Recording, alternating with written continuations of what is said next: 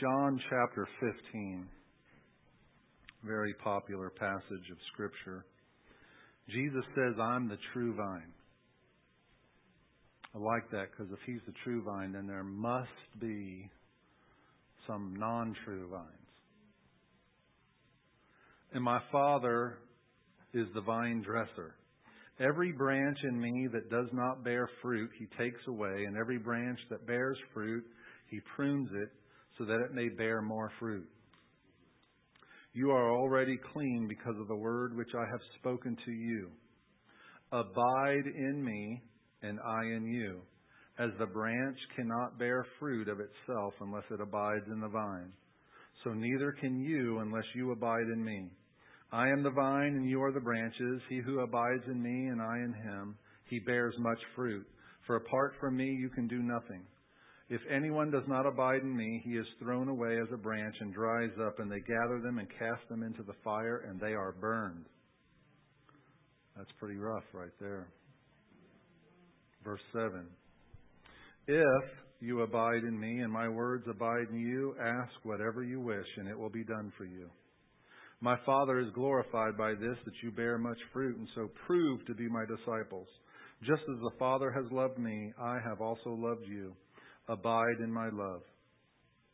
If you keep my commandments, you will abide in my, my love, just as I have kept my Father's commandments and abide in his love.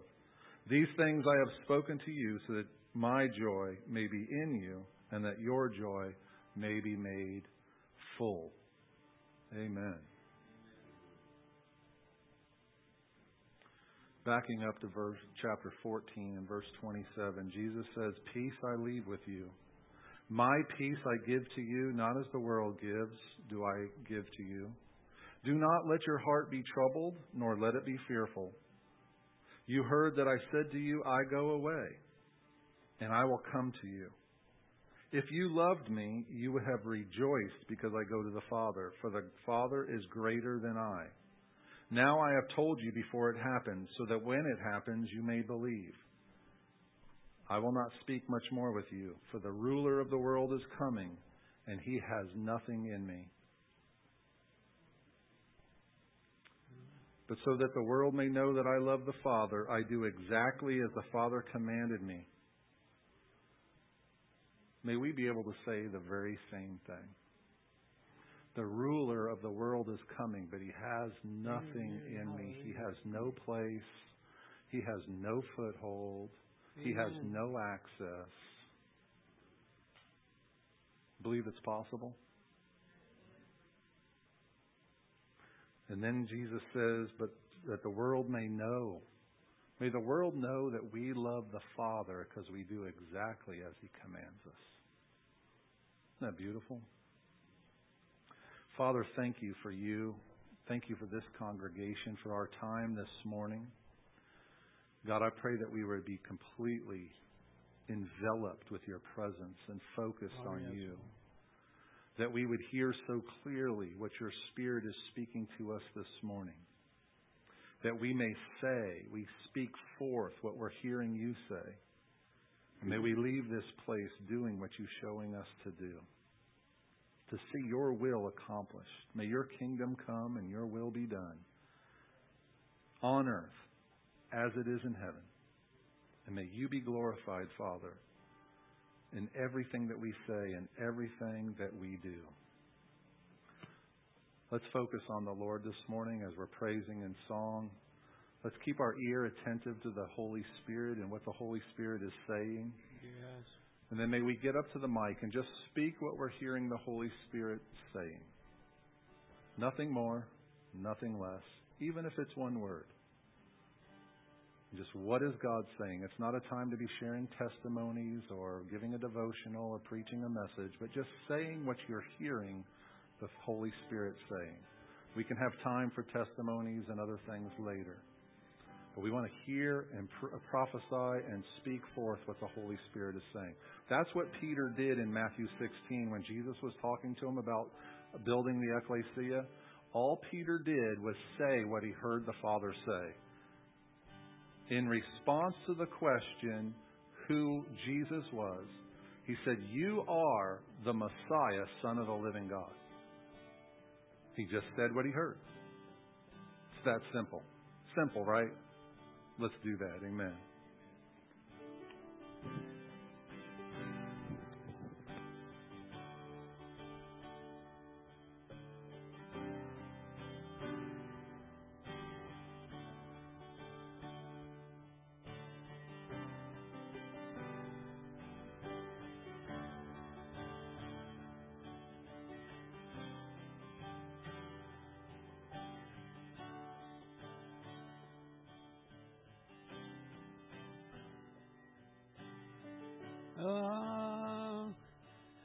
other God can be called the Father. No other God can be called a friend. No other God can be called Redeemer. No other God coming back again. Again, no other God can be called a. No other God can be called a friend. No other God can be called Redeemer. No other God's coming back again. How we love your name and how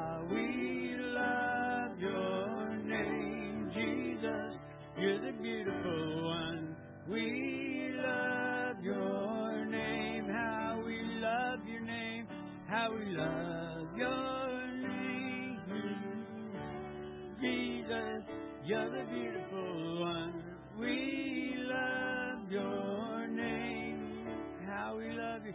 How we love you. King of kings. How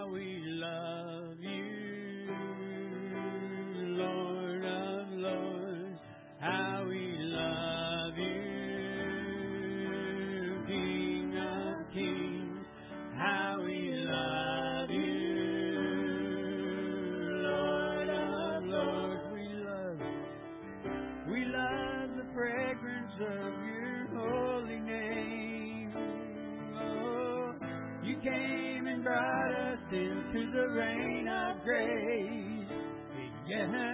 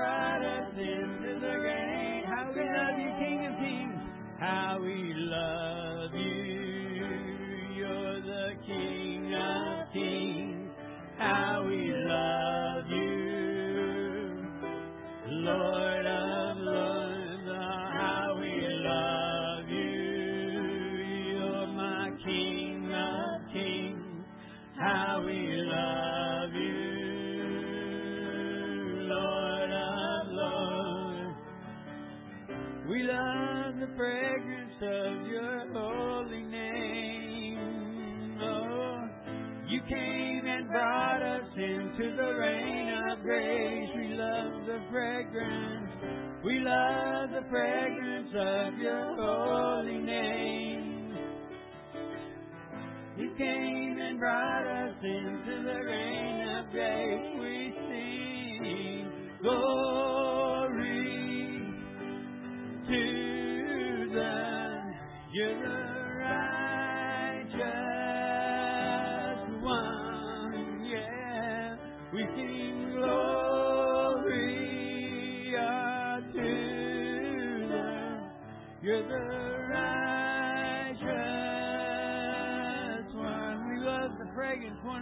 time. We love the fragrance of your holy name, Jesus. You came and brought us into the reign of grace. Yeah, oh, we love the fragrance of your holy name. You came and brought us into the reign of grace. We sing glory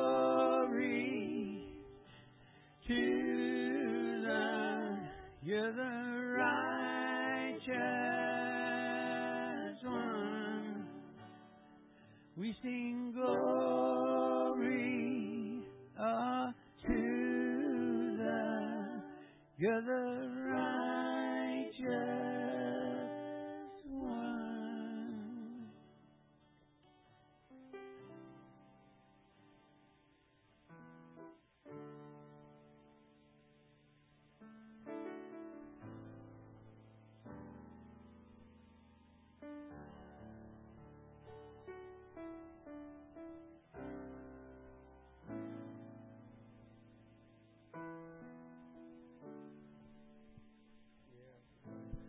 Lord, we love you. You're awesome. I just feel the Spirit this morning moving this morning. I feel His anointing on this place, and y'all just step into the to the river, step into the flow this morning. Take these songs, take the meanings of them, Lord. Sing them from your soul, sing them from your spirit. All these truths we sing all the time. I just feel He wants to do something through all of us today.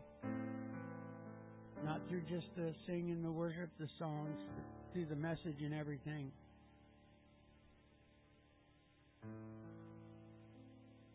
So, Lord, we just thank you. We do love you. Help us to love you even more, Father God. We surrender all. Help us to get us to that place if we're not surrendering all, that we do surrender all. That not not the ninety nine percent. Lord, we just invite you to all the areas of our lives, Father God.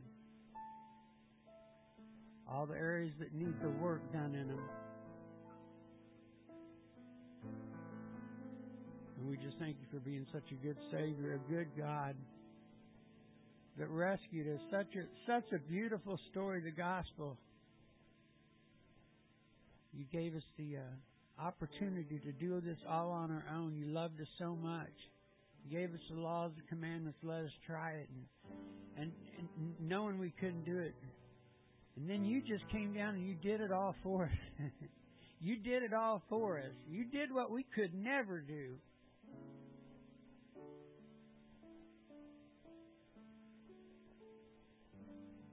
You always do what we can't do, Lord. We can't do this on our own. We can't do none of it on our own.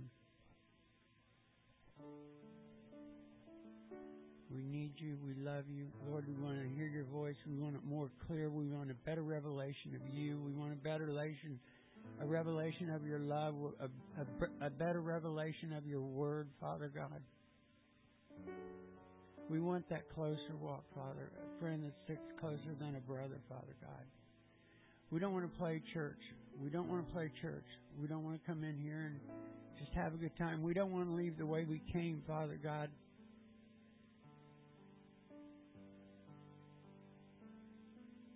Lord, I just thank you for each person here, each family that's represented, each husband, wife, grandmother, grandfather, Lord. I just pray for a blessing on everything that affects them and their life and their family, Father God. We thank you that you're coming soon, Lord. Thank you for waking us up and saving us. Help us to wake up and save others, Father God, that are going for going to hell and going to torment.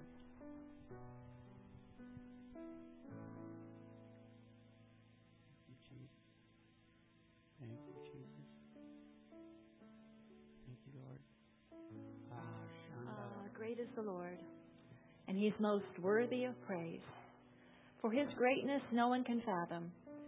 So let's let one generation commend your mighty works to another as we continue to declare your mighty acts.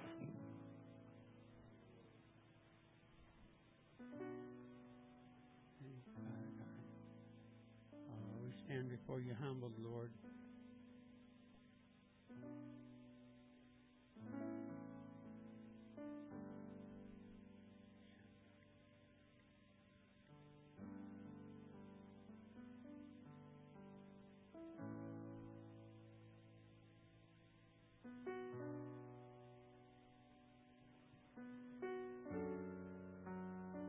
For God has not given us a spirit of timidity, but of power and love and discipline.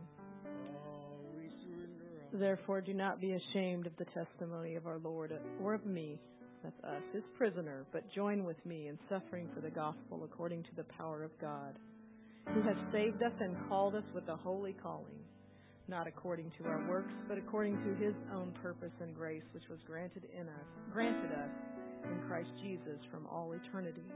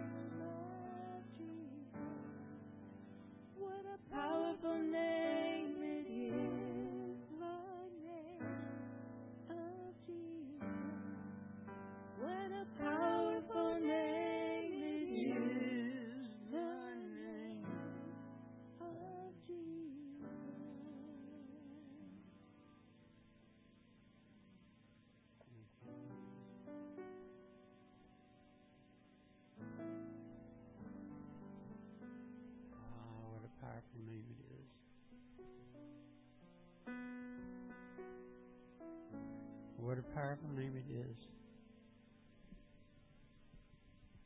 It makes dead bones come alive.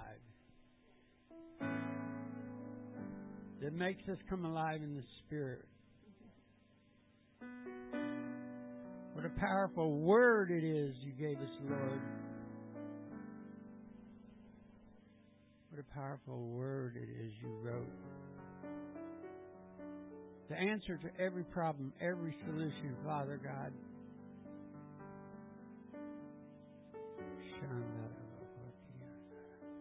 Oh, we worship you, Lord, this morning.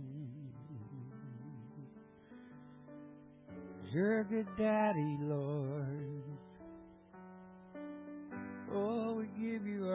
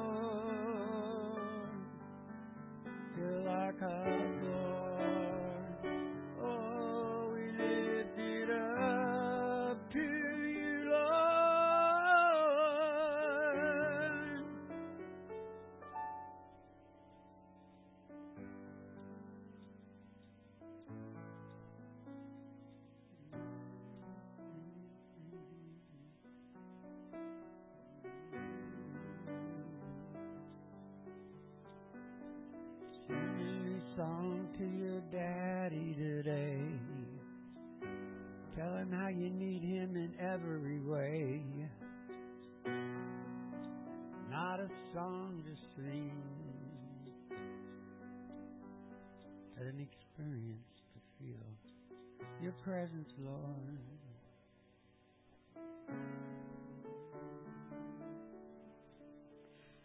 Yours, Lord, is the greatness, the power, the glory, the victory, and the majesty. Indeed, everything that is in the heavens and on the earth, yours is the dominion, Lord, and you exalt yourself as head over all. Both riches and honor come from you, and you rule over all. And in your hand is power and might and it lies in your hand to make great and to strengthen everyone. Now, therefore, our God, we thank you and praise your glorious name.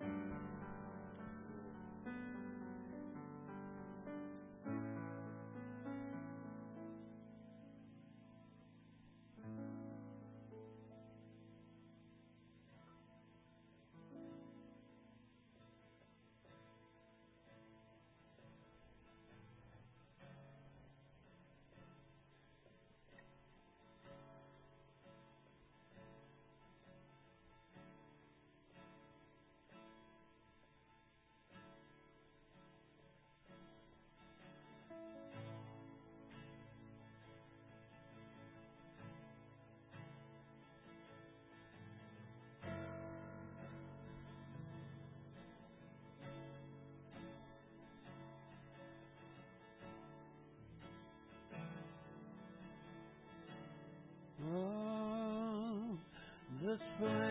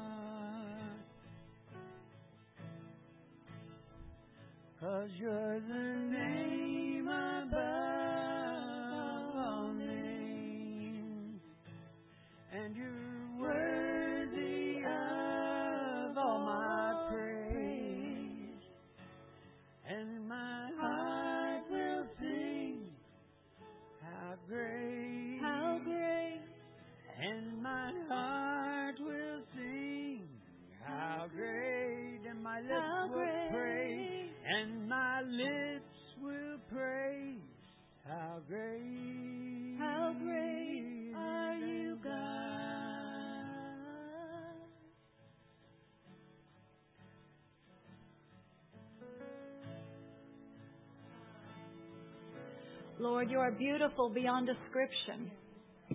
You're too marvelous for words. It's hard for us to understand, God, how you could look and see man and want to live in him. Who can grasp your infinite wisdom? Oh, yes. Discovered in your Son. For by him all things were created in heaven on earth, visible and invisible, whether thrones or dominions or rulers or authorities. All things were created through him and for him. For he is the radiance of the glory of God and the exact imprint of his nature. And he upholds the universe by the word of his power. And he lives in us. Is there anything impossible for him?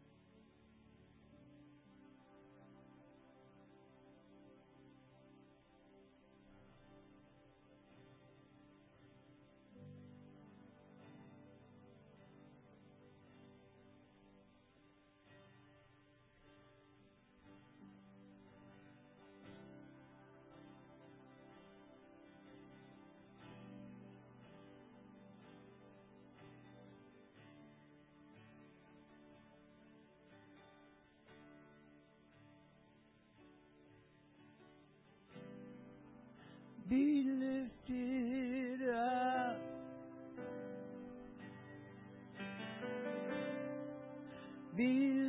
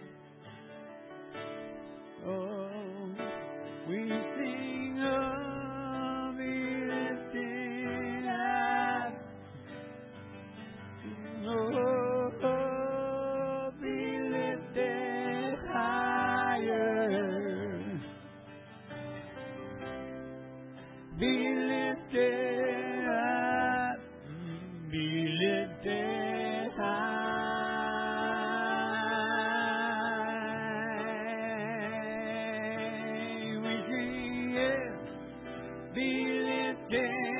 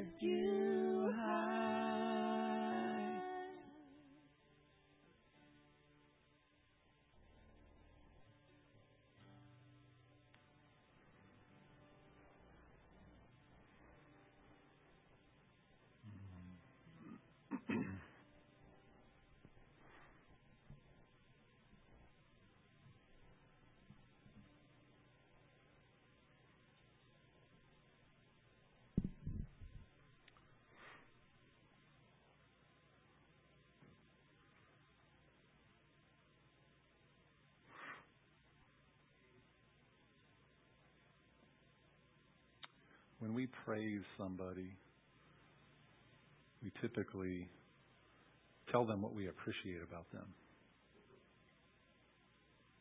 who they are to us. So let's do that with the Lord for just a few minutes, can we?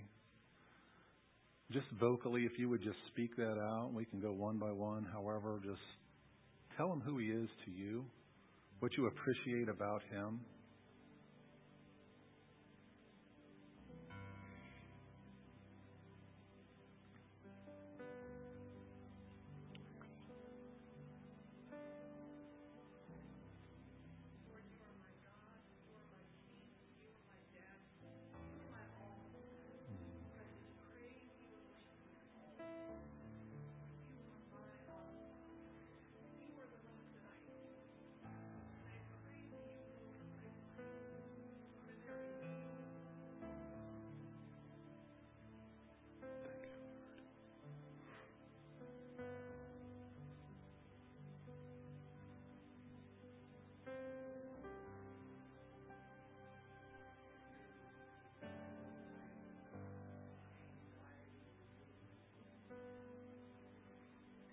Lord, you're my to- my torment remover.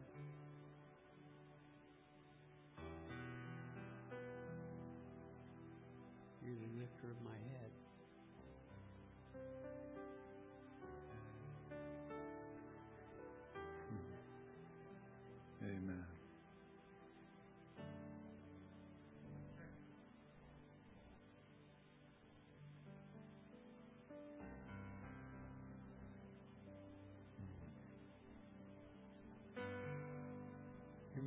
Hope.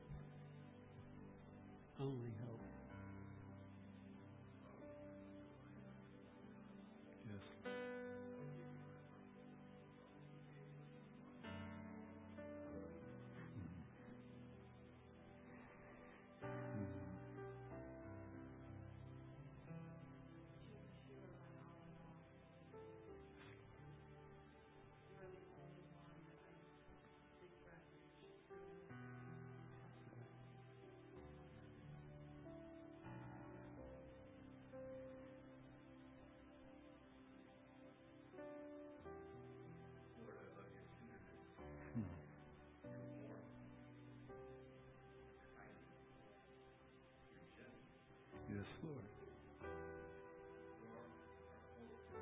Yes, our hope, Lord.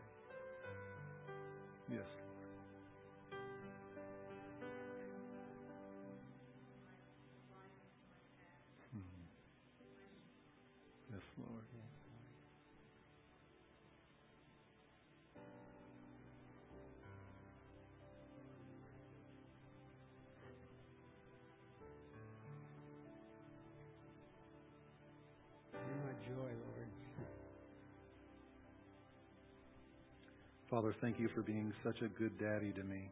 Yes, So affectionate, but at times stern and a disciplinarian when needed. Thank you, Lord. Jesus, you are my hero, my model.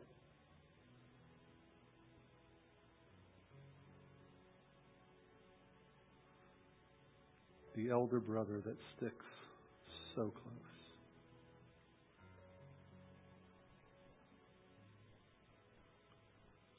Thank you for your encouragement. You're my provision.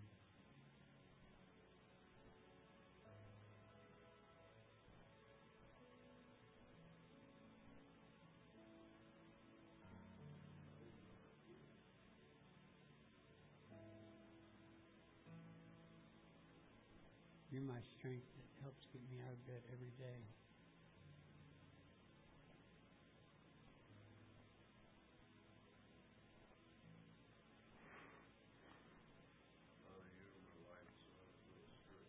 Amen. Amen. Thank you, Lord. Hmm. Yes.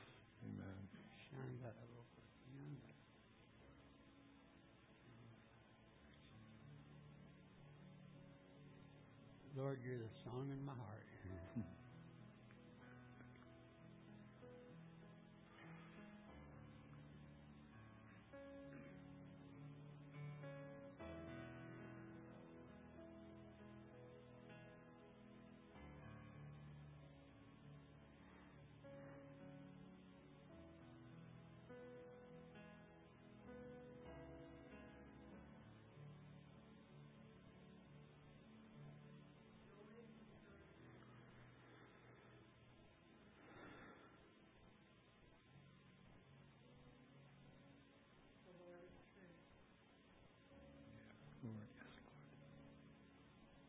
My teacher, Lord. Hmm. Yes. Yeah.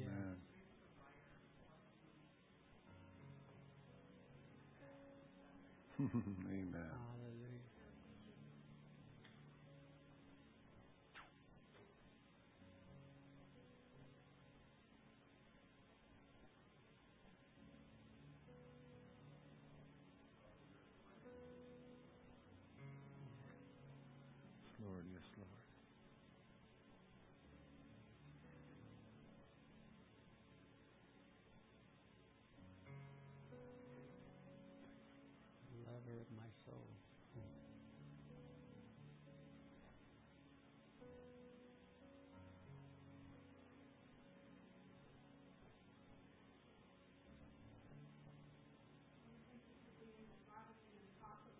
Oh, yeah. Yes, Lord.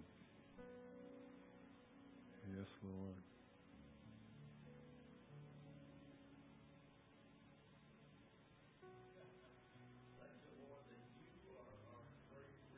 Yes, Yes. yes, Lord.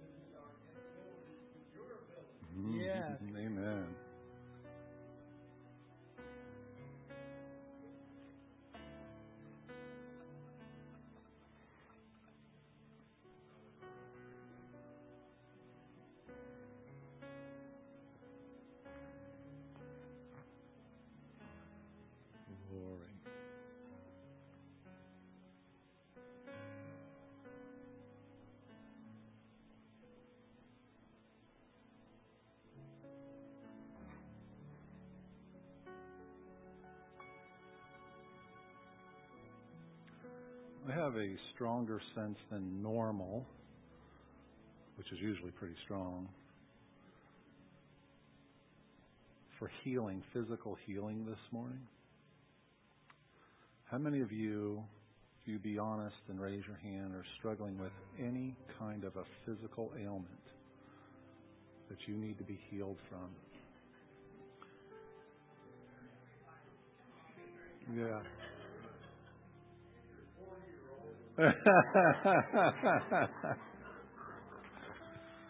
Which might be about half of this room. Something like nine, ten. Is anybody struggling specifically with, uh, and I don't even know if I'm going to pronounce it right, uh, cyanitis? And is there such a thing as rhinitis? Is that such a thing? I was hearing those two words. Is anybody struggling with those two issues? Or one of them, or sinus issue? Sarah. You are, Chris? Here's what I would like to do, what I feel like or sense from the Lord this morning with healing. I have noticed over the years that typically when I get a word like that of some kind of a physical ailment, the Lord wants is calling that out, obviously, and wants to heal that.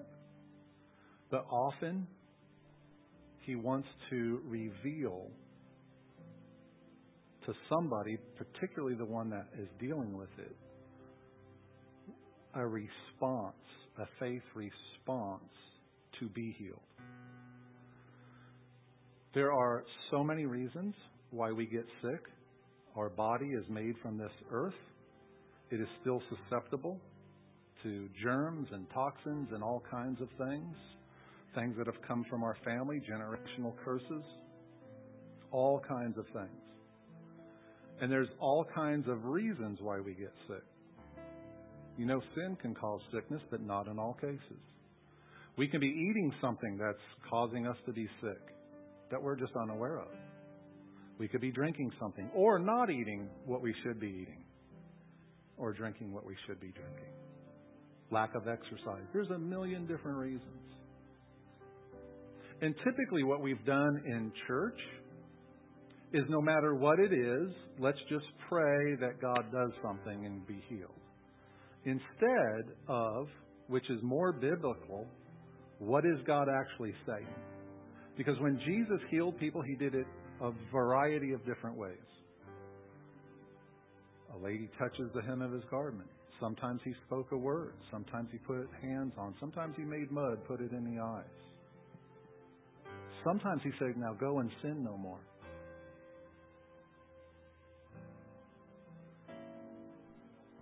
So God has a question for us is not if God heals.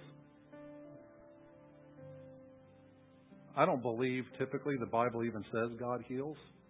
He's done everything he needs to do for our healing. And then Jesus said, You go heal the sick. He didn't say, You go and ask me to heal the sick. He said, You go heal the sick. So, how do you do it? You do it the same way you do everything else, cast out demons or anything else. What is the Lord saying?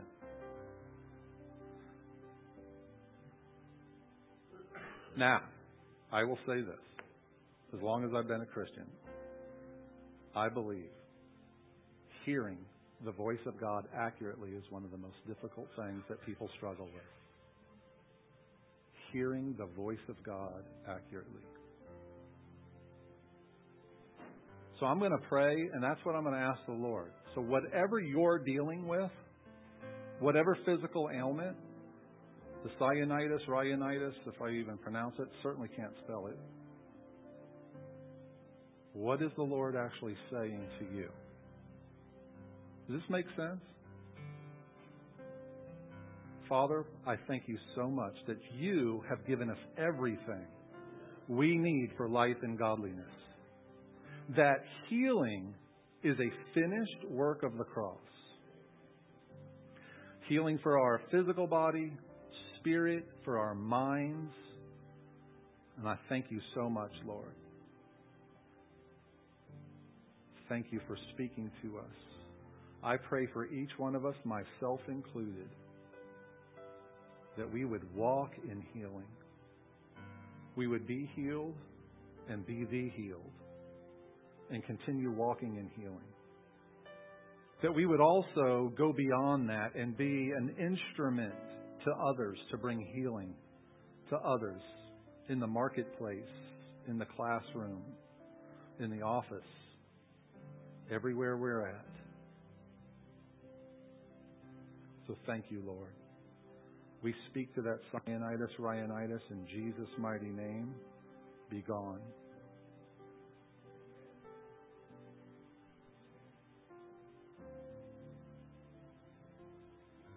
Glory, we bless you. We bless you, Lord. I'm going to take just a few minutes. Uh, wasn't planning on doing this, but when um, we were just focusing on the Lord, it just came to me. And I have talked about this um, several, quite a few times, several times, periodically, because it's it's a huge, huge paradigm shift for us. And I know um, a lot of times when we have guests or newer people, they may not understand fully uh, what it is that we're actually doing. Because we function uh, very similar to traditional church, but there's also some major differences. And with the understanding of ecclesia, which is what Jesus said he was going to build, he did not say he was going to build a church. Biblically speaking, there's absolutely no such thing as church. The word church didn't become a word in any language until the fourth century. 300 years after Jesus. So there was no way for him to even say a word remotely like the word church. The word he spoke was not even ecclesia. That's the word Matthew translated. The Aramaic word Jesus spoke was kenusta. Kenusta is where the, the word Knesset comes from, which is the Israeli parliament. That's the word ecclesia. It's actually a governmental word. It's not a religious word. It was a well known word during the time that Jesus spoke it to his disciples. And if you would just think about this, if you have a hard time understanding what I just said, that when Jesus said he was going to build what's in our Bible's translations, church, why did the disciples never ask him what he's talking about? Because there was no such thing as church. He just made up a new word. Because there was synagogue, right? There was heathen worship, temple worship. There's all, but he just said he's going to build something brand new, and they didn't even ask him what he's talking about. Especially a word that was never used before. Well, the reason is because that's not the word he said. He said a very common word that Matthew translated into Greek, which is ecclesia. It's a governmental word. Now, this poster over here says it's a legislative assembly. That's only half of the ecclesia. The other half is judicial. The ecclesia is actually the, the format of it. If you read in Isaiah 33:22, it says, "The Lord is our judge, the Lord is our lawgiver, the Lord is our king." Those are the three branches of the United States federal government: the executive, the judicial, and the legislative. That's what an ecclesia is. That's where our founders got the form of our government is really from Scripture. It's it's not. It wasn't just Greek. God's the one that created that form of government. And so that is the direction we've been heading for, I don't know, 10 or 12 years now, because I've never seen one. I've, you know, we've seen church. We know how church goes. You can go to any, just about any church and they all do about the same thing. We understand the format of church. Most of us have been very well churched with the whole format. We know what to, what to, you know, anticipate what's coming next. Most churches start with music. They call it worship. Then they have announcements, right? A message, a prayer line. That's kind of a typical format for us. Change it up a little bit here and there. It's a similar format with us. But all along the line, the Lord has been just revealing certain things to me um, that I've never really seen before. And music is one of them. So about, I don't know, I lose track of time, a, few years ago. It could have been five, six, seven, something like that. I heard the Lord speak to me and say this the purpose and use of music is changing. Now, I'm not concerned or God's not speaking to me in context with the worldwide church, okay? But I know He's speaking to me, and I know it, it's going to affect our congregation here. So this, what I'm about to say is nothing, you know, it's not derogatory about what anybody else does or whatever congregation does or what our likes or preferences are. Because my personal pursuit is really what does the scripture say? And what is God speaking to us in the midst of that? What's He revealing? What is He showing us? And that's my personal pursuit. I just, I want as accurate to what God, because really when you break all of this down, it's not about our church attendance, it's not about our, how often we pray, how much Bible we read, because how did Abraham walk with the Lord and he didn't have any of this? Or Moses? It, it, and when you look at how God dealt with the nation of Israel, it's all about obedience. Just listen to my voice. Have a relationship with me, and let's do what I tell you to do. It's not a, sla- a master slave, because being a bond servant is a slave by choice. I choose to be your slave. He doesn't force any of us. But we're pleased, right? If we love the Lord and we have a love encounter, relationship, and intimacy with Him, it, it's pleasing. So the Lord spoke to me a few years back and He said the purpose and use of music is changing. And um, as He normally does with me, He doesn't answer me sometimes when I say, What are you talking about? He just doesn't. What He wants me to do is discover what He's talking about.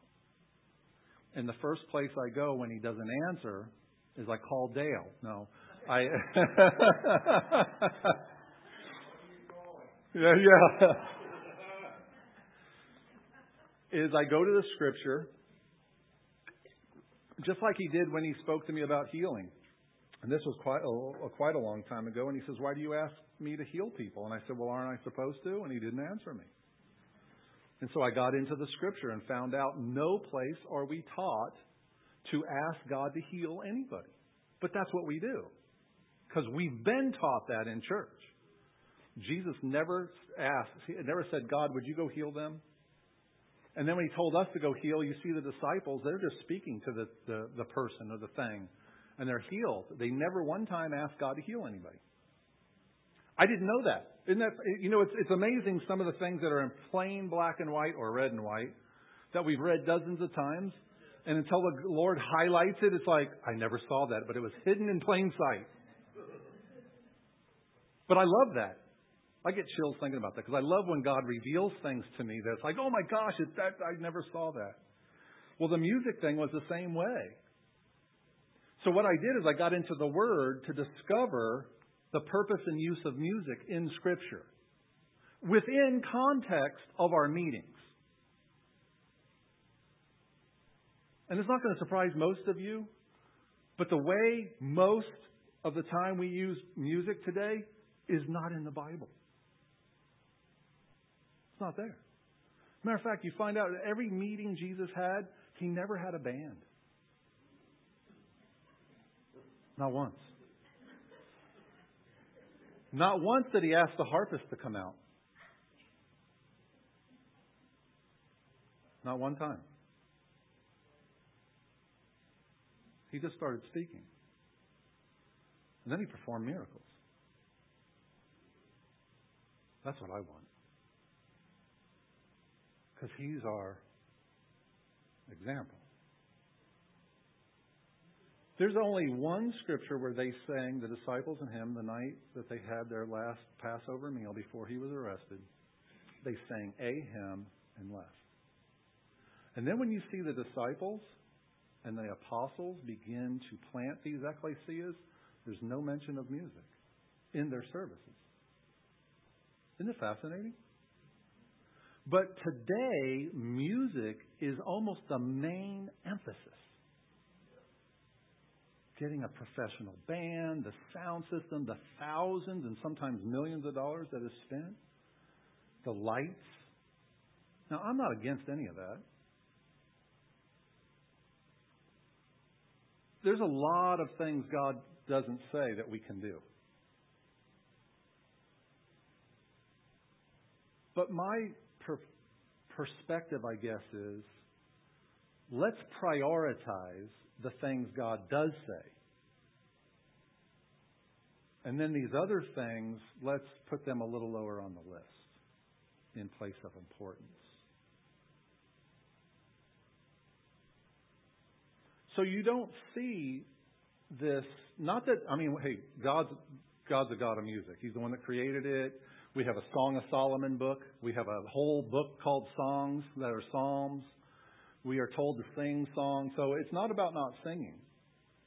It's about within the context of our gatherings. My question is, is why, Lord, did you never talk about music? And now today, music is such an important part. It's so important to so many people, they go to different churches looking for better music. And Jesus never talked about it.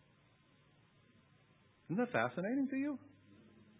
You look at the seven letters of Revelation that Jesus told John to write to seven different localities, seven different ecclesias. Not one time did he mention building, how many people you have, what's the size of your budget, do you have a band, lighting system, how's your music? Not one time did he mention any of that. So, why is it that it's a priority for us today when it's apparently not a priority to him? Just questions. See, typically what I've seen, and you probably have too, is we like a style of music and that's really what we want. We like certain things and that's what we want. We want a church or a congregation with certain things children's program, nursery, whatever it might be. Good coffee, awesome donuts.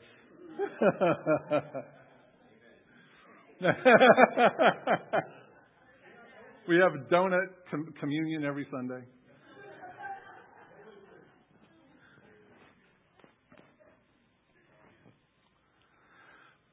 But what is really ecclesia? Ecclesia is hearing, it's gathering with the Lord. It's an assembly. It's a governmental assembly where we are assembling with the Lord to do what? To hear from Him.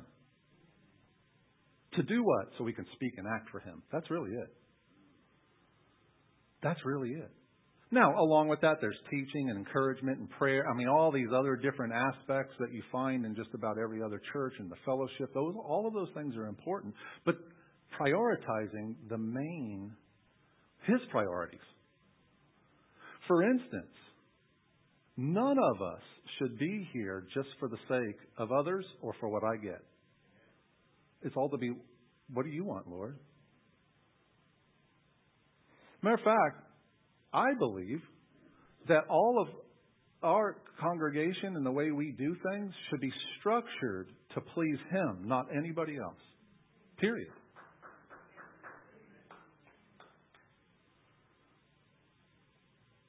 But we don't do that church wide. We structure it for people. I think if we really turn this around and we're structuring it for God, to please Him and Him only? What could happen? I don't know. It's up to Him, whatever He wants. One last thing about music. Because you mentioned this word to just about any other Christian and even some non Christians worship, the word worship, and their minds go to music. Do you know in Scripture, I have, I still have not found one instance where the word worship and music are together. Not one.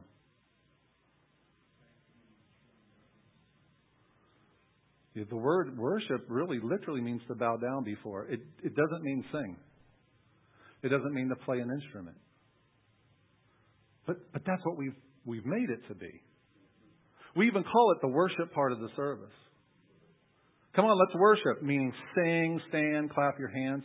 But the Bible doesn't call that worship. Now, that can be part of our worship. Don't misunderstand me, but the Bible doesn't call it worship.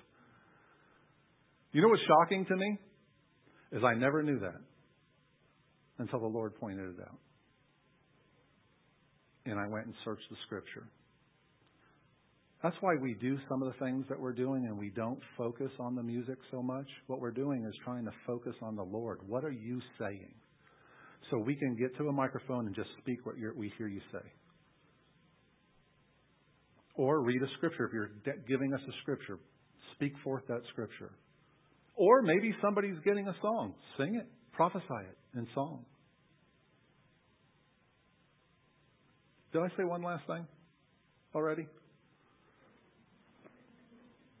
I misspoke. So, in my quest of what, Lord, what are you saying about the purpose and use of music is changing? I stumbled upon. You know, we always like to say, the Lord led me, the Lord.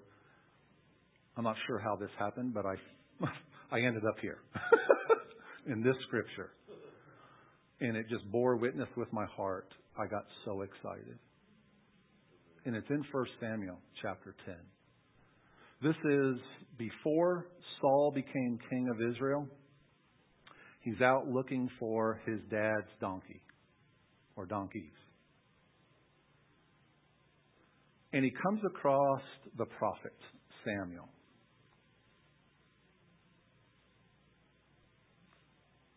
Verse 1 Samuel took the flask of oil, poured it on his head, kissed him, and said, Has not the Lord anointed you a ruler over his inheritance?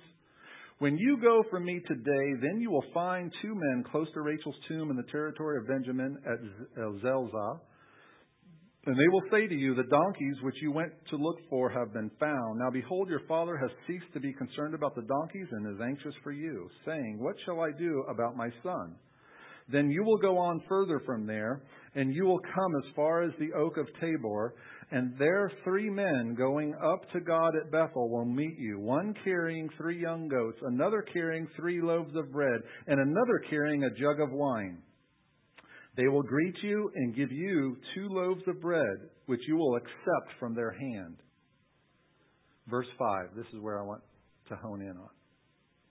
Afterward, you will come to the hill of God where the Philistine garrison is, and it shall be as soon as you have come there to the city that you will meet a group of prophets coming down from the high place with harp, tambourine, flute, and a lyre before them, and they will be prophesying.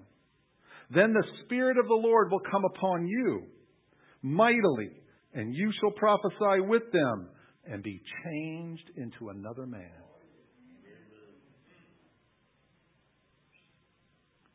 That's what I believe the Lord wants to do here. This is why we do our music the way we're doing it, because we're trying to figure it out. So, what was the purpose and use of music to these prophets? Prophesying. What is prophesying? saying what God says. It is speaking the mind and the counsel of God. It is speaking forth what God is saying. And what were they doing? They were using music and instruments in their speaking forth the things of God. That's why we do what we're doing. It's, it's not typical. It's not normal. It's not the experience that you find other places. Not that we've got it all wired. We're still trying to figure that out. And in the process, Samuel says to Saul, You'll be changed into another man. That's just crazy. That's crazy. And I felt like that's what the Lord was saying for us. Can you imagine I mean, just somebody walking in off the street and just being changed into another man because they came into this atmosphere as we were doing this.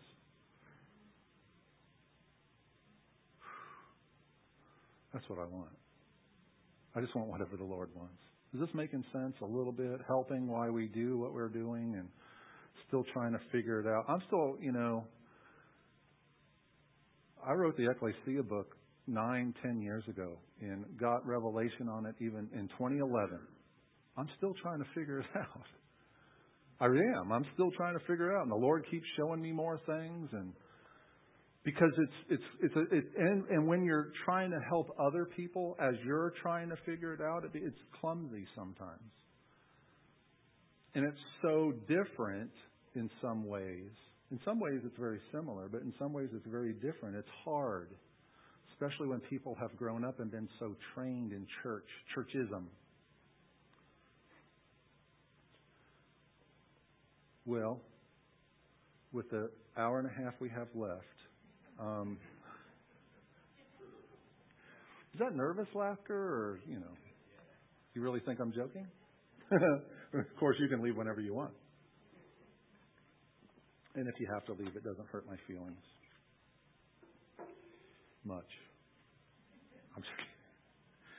Um, I think last week I might have said that we were going to finish up on the Pentecost, and today uh, I have to recant that. We're not. Um, mainly, but not only, is because I didn't know I was needing to share what I just shared, and we're running out of time. But I am going to talk a little bit more about uh, Pentecost. This will be our sixth in the, this series. And um, as I had mentioned, uh, nearly every week I've been going very slow with this topic and trying to hit different angles. And um, I've even seen some things that, that I've seen anew and afresh and differently. And um, there's been so much uh, incorrect teaching on this topic that uh, sometimes when we've learned certain things, we have to be kind of deprogrammed before we can start learning. Um, and what we've tried to do with this is just stick to what does the Scripture say? What does Jesus say? So I'm going to ask you a few questions. This is a test, by the way. It's being recorded, just so you know. What does the word? Because we, uh, well, let me just do this. Levit- Leviticus how many of you spend just copious amounts of time studying in the book of Leviticus? I knew it. I just knew it.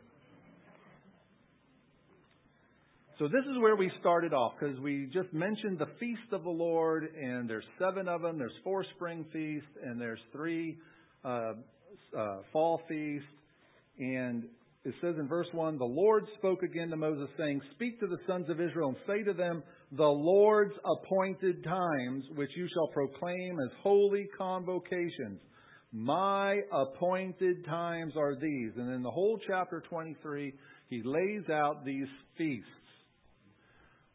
I read that again to say these the feasts are not Hebrew and they're not Jewish. They're God's. He's the one that said that. For years, I have always thought they were Jewish feasts, and they did not pertain to me. Until somebody, a rabbi, pointed it out, and it was hidden in plain sight. These are God's. I belong to God. These are God's. So they're important to me because they're His. And we need to have some understanding of what they are. The, the other thing I'll just throw out there, we always call it there's a Jewish calendar. There's a calendar that's God's. God's the one that set the calendar of the day. They're not just Jewish. And we've got to get those kinds of things out of our mind. So the four fall feasts are what? Who can name them? What did I say? Spring. Spring feast. Passover. Let's do them in order. Passover. Unleavened bread first fruits. 50 days later is Pentecost. And that's what we've been talking about. The four spring feasts have been fulfilled to a point. We talked about that. Jesus said about the Pentecost in the Last Supper, He said, I will not drink of this cup until when? We're, in, we're all together. That's the complete fulfillment.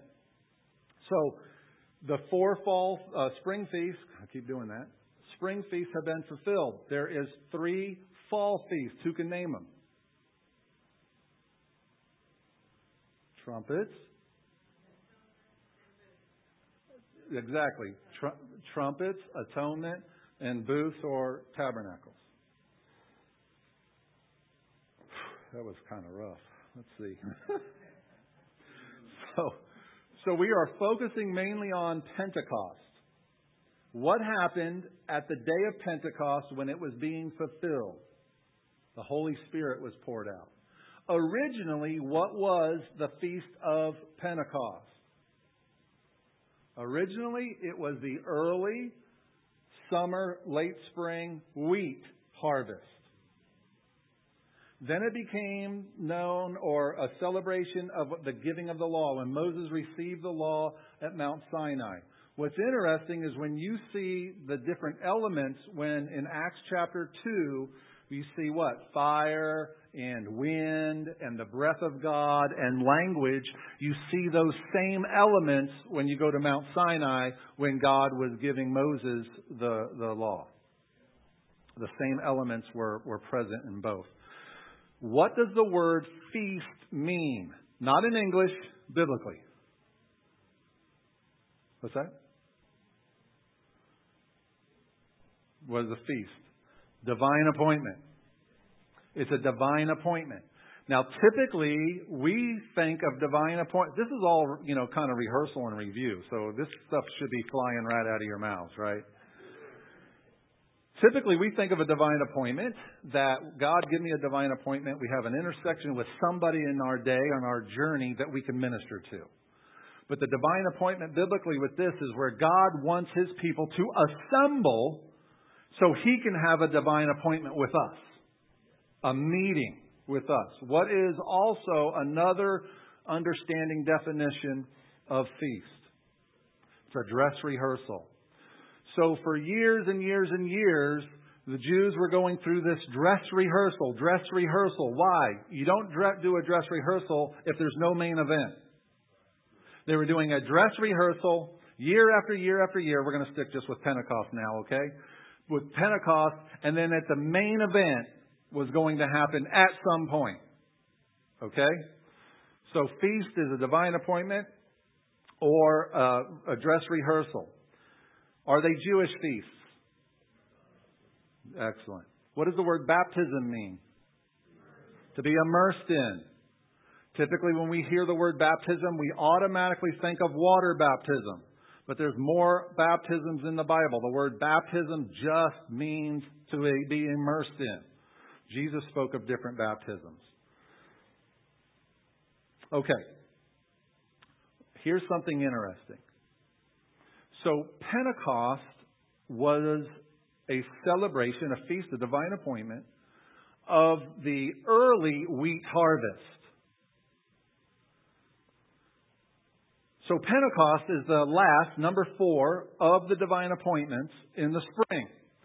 And then you go all summer and until the fall, which is typically around our time in the September, uh, mid late September, the three fall feasts begin.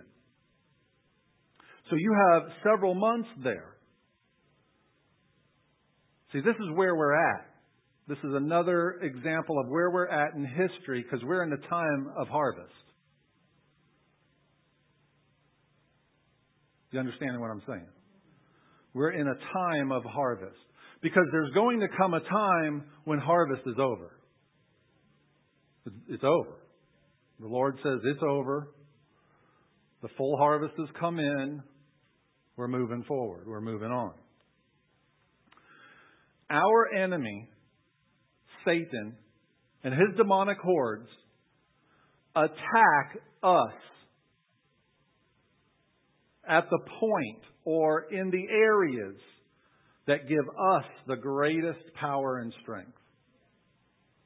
That's what happens in war, right? You want to hit supply lines, power, you want to take out the brass, you, you want to take out those things, those areas of your enemy that's going to do the greatest damage to you. You go after those first to try to cut it off. This is exactly what Satan does. He goes after those areas that God has given to us that gives us the greatest power, the greatest strength, the greatest strategic advantage in this war that we find ourselves in.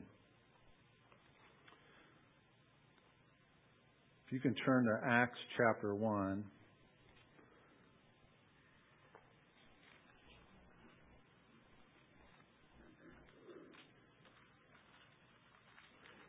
And as you do that, I want to read a passage from John 14 beginning in 16. Here's what Jesus said I will ask the Father, and he will give to you another helper, that he may be with you forever.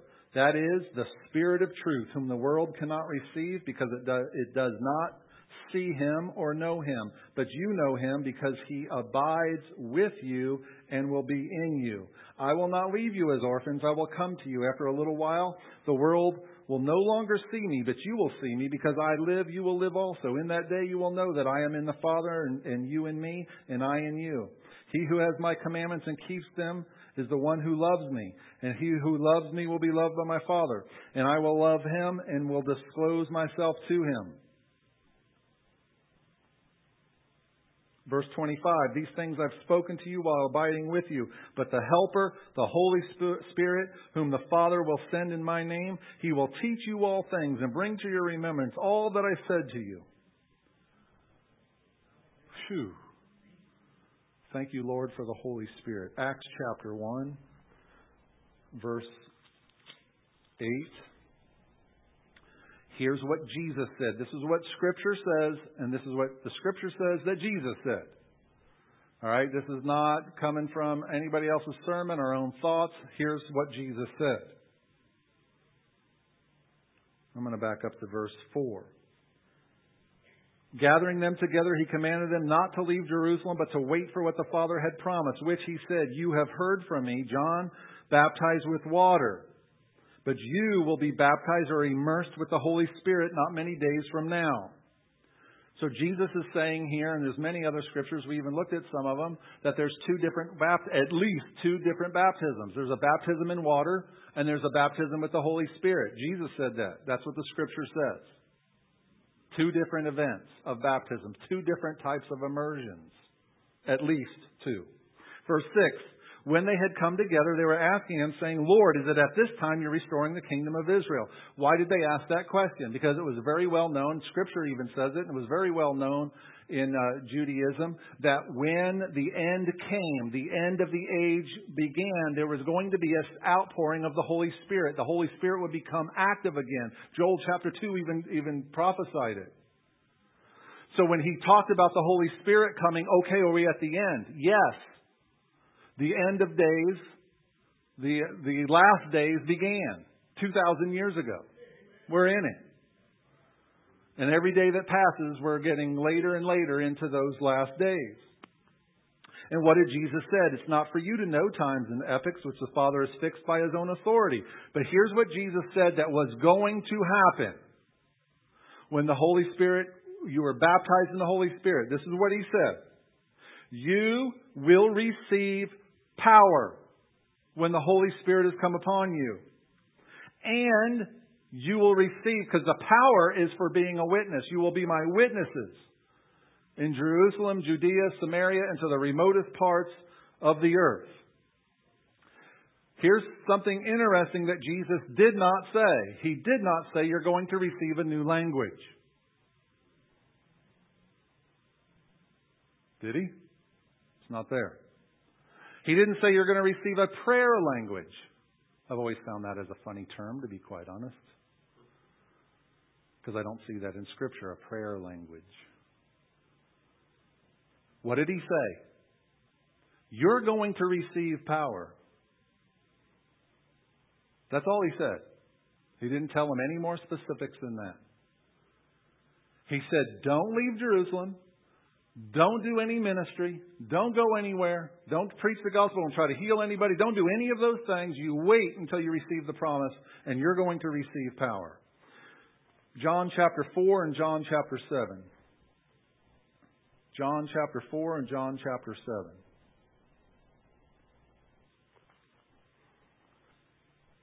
And I'm not going to say that I'm going to close after this because that might be incorrect.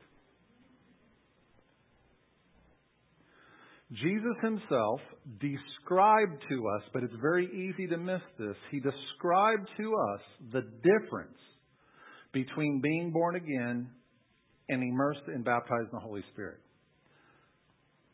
Did you know he did that? We're going to look at those verses. John chapter 4. Beginning with verse 14 ish. This is the woman at the well, the woman of Samaria. Let's just jump in the middle of conversation. Verse 13, Jesus said, Everyone who drinks of this water will thirst again. But whoever drinks of the water that I will give him shall never thirst. But the water that I will give him will become in him a well of water springing up to eternal life. Where is Jesus at this time? You all know the scripture. They're right next to a well. A woman from Samaria comes out to draw water. He has a conversation with her. What does he say? Everyone who drinks this water that's in the well is going to thirst again. But whoever drinks of the water that I will give him shall never thirst. So where's the water coming from? Jesus. He said, The water I give. So it's Jesus is giving the water. He says that the water I give you, you won't ever thirst again. It will become in you a well. Where are they sitting? By a well. When you see a well of water, what's the water doing in the well? Sitting there. The manifestation of the water is sitting. It's down in the wall, in the well, waiting to be what? Drawn out. It's not gushing out. There's no waves. It's not swirling around. It's sitting there. This water is the water that Jesus gives. What does he tie this water to? Eternal life. No one can see the Father without being born from above. What's Jesus talking about? The new birth. When you receive the water that I'm giving you because Jesus is the life, Jesus is the bread of life. The water that I have to give you that is sitting in a well, you will never thirst, and it'll, it'll what does he say? Springing up to eternal life. So notice the, that there's water, Jesus, and eternal life. Because we've talked about water baptism a lot, or being baptized in the name of Jesus. When you're baptized in the name of Jesus, there's water and Jesus. Are you seeing this ties? But the water is in a well which is just sitting there. How many of you know this? I know you know this because you're extremely smart. Water can be in all kinds of different forms. It can be frozen. Water can sit there in a glass or in a cup. But water can also be a tsunami or a tidal wave or have an undertow. Or you turn it on under pressure and it comes fl- coming out of your faucet. It's the same stuff. It's just in a different manifestation, so to speak. Notice what Jesus says in John chapter 7.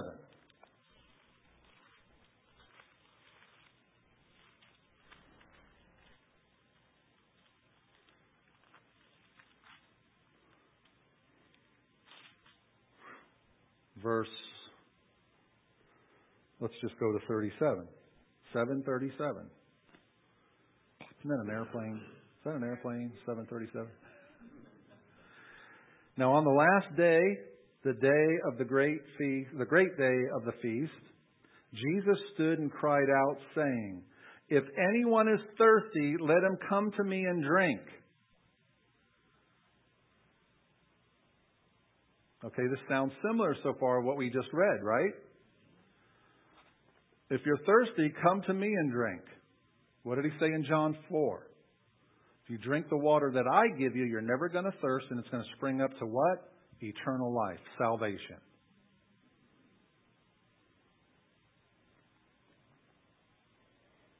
Verse 38. He who believes in me, as the scripture said, from his innermost being will flow rivers of living water. Now that's a whole lot different manifestation of water than water sitting in a well. Wouldn't you agree? Notice the next verse. But this he spoke of the Spirit, whom those who believed in him were going to receive. For the Spirit had not yet been given because Jesus had not yet been glorified. Jesus just explained to us there's two different baptisms, two different manifestations. That when you drink the water that He has to give you, it springs up to eternal life. It's salvation. Salvation was possible in the first covenant. But the Spirit wasn't.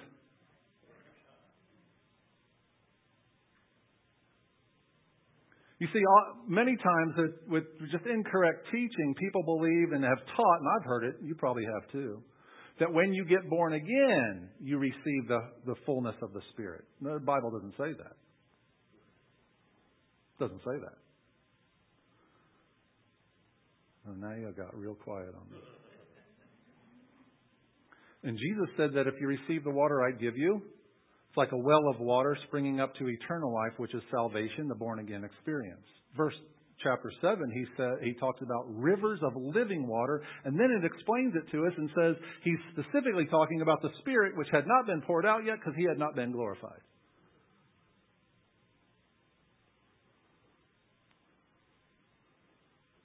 That's the difference. Water sitting in a well that you can draw on, bring refreshment, eternal life, or, no, I shouldn't say or, and. The baptism of the Holy Spirit is now rivers of living water, which is powerful. Rivers of living water, river of water moving is powerful. What did Jesus say that you're going to receive when you receive the, the Holy Spirit? Power. That was his focus. Power. You want to go a little further?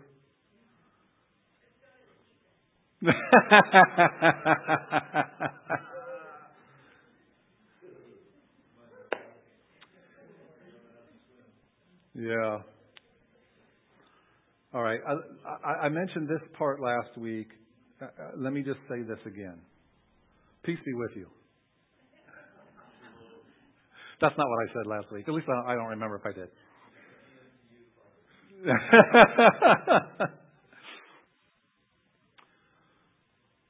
I've tried to emphasize this part of it a lot.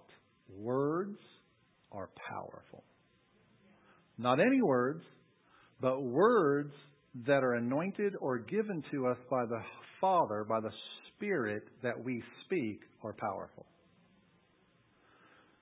He's given us, the sons of men the earth, He's given us the dominion of the earth under His leadership. For God to get His will accomplished, He partners. We have the privilege of partnering with God to get His will accomplished in the earth. What a great, that's not only a great privilege, it's a great responsibility. And so when God gives us His words to speak, and we speak them, it's just as powerful, just as anointed as if He said them Himself, because He did through us. When Nimrod rallied his, the people of the earth and they began to build the Tower of Babel, or, Babel, and then the Tower of Babel, the Bible tells us in Genesis chapter 11 that it says God came down. He said, Let us go down there and see what these guys are doing, what they're up to. And when God saw this, he's like, This is not good. To me, this is such a powerful statement because the people of the, of the earth at that time all spoke the same language. They were all communicating with They were of one mind and purpose. They were in unity. They were in unity building a city and building a tower that would reach into the heavens that God was not in. God wasn't in it. He didn't initiate it. He wasn't in the work. But then God says this because they're all of one mind and they are understanding, they're in unity, nothing shall be impossible to them.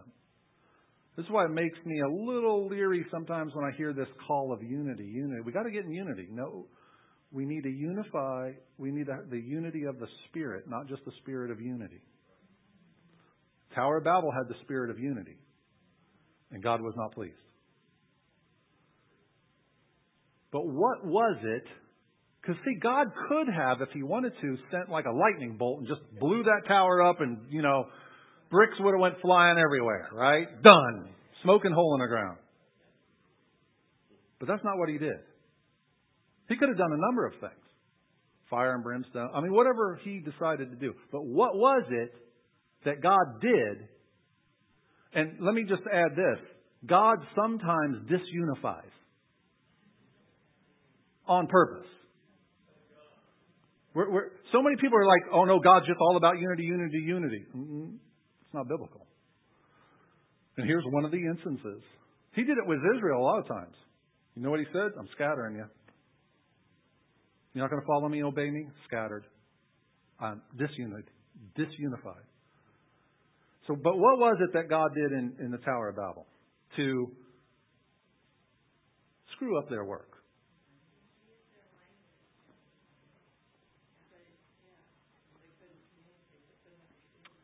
He confused their language to where they couldn't communicate.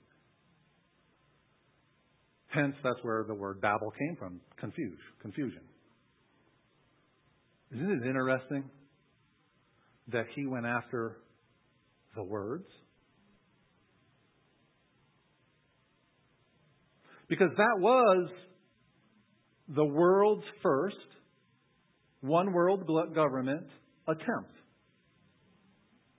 And now we're in Tower of Babel 2.0 attempt. And there is a universal language, and it's computer, it's ones and zeros. That crosses all, because that, that's where the, the Tower of Babel 2.0 is a technocracy, using tech, uh, technical, internet, computer technology to bring people into subjection into one world government. But God separated their words. His words are powerful. But God did something very unique at the day of Pentecost. And He did it with words. I love you guys. Be blessed even if you don't want to. Have a great day. No. yeah, go ahead.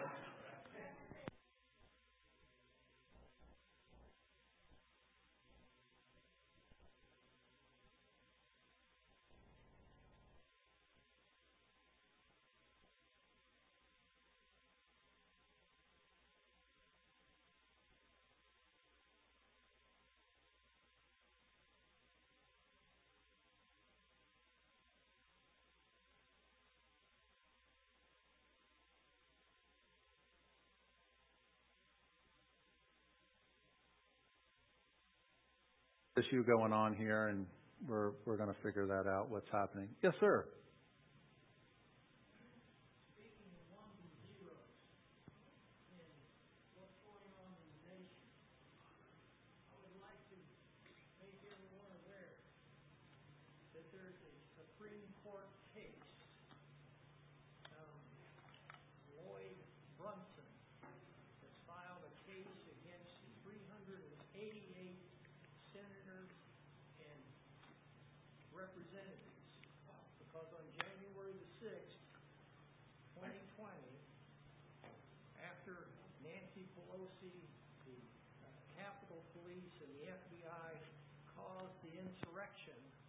They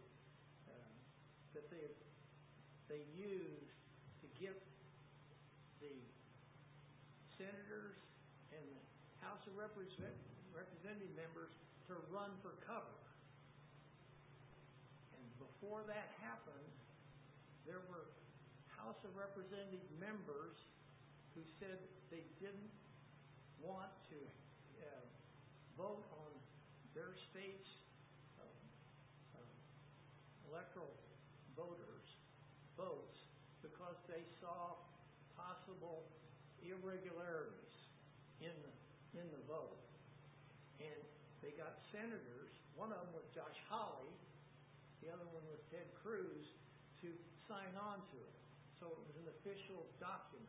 When they came back, they voted not to hear any more of that, and they just voted and put Biden in office.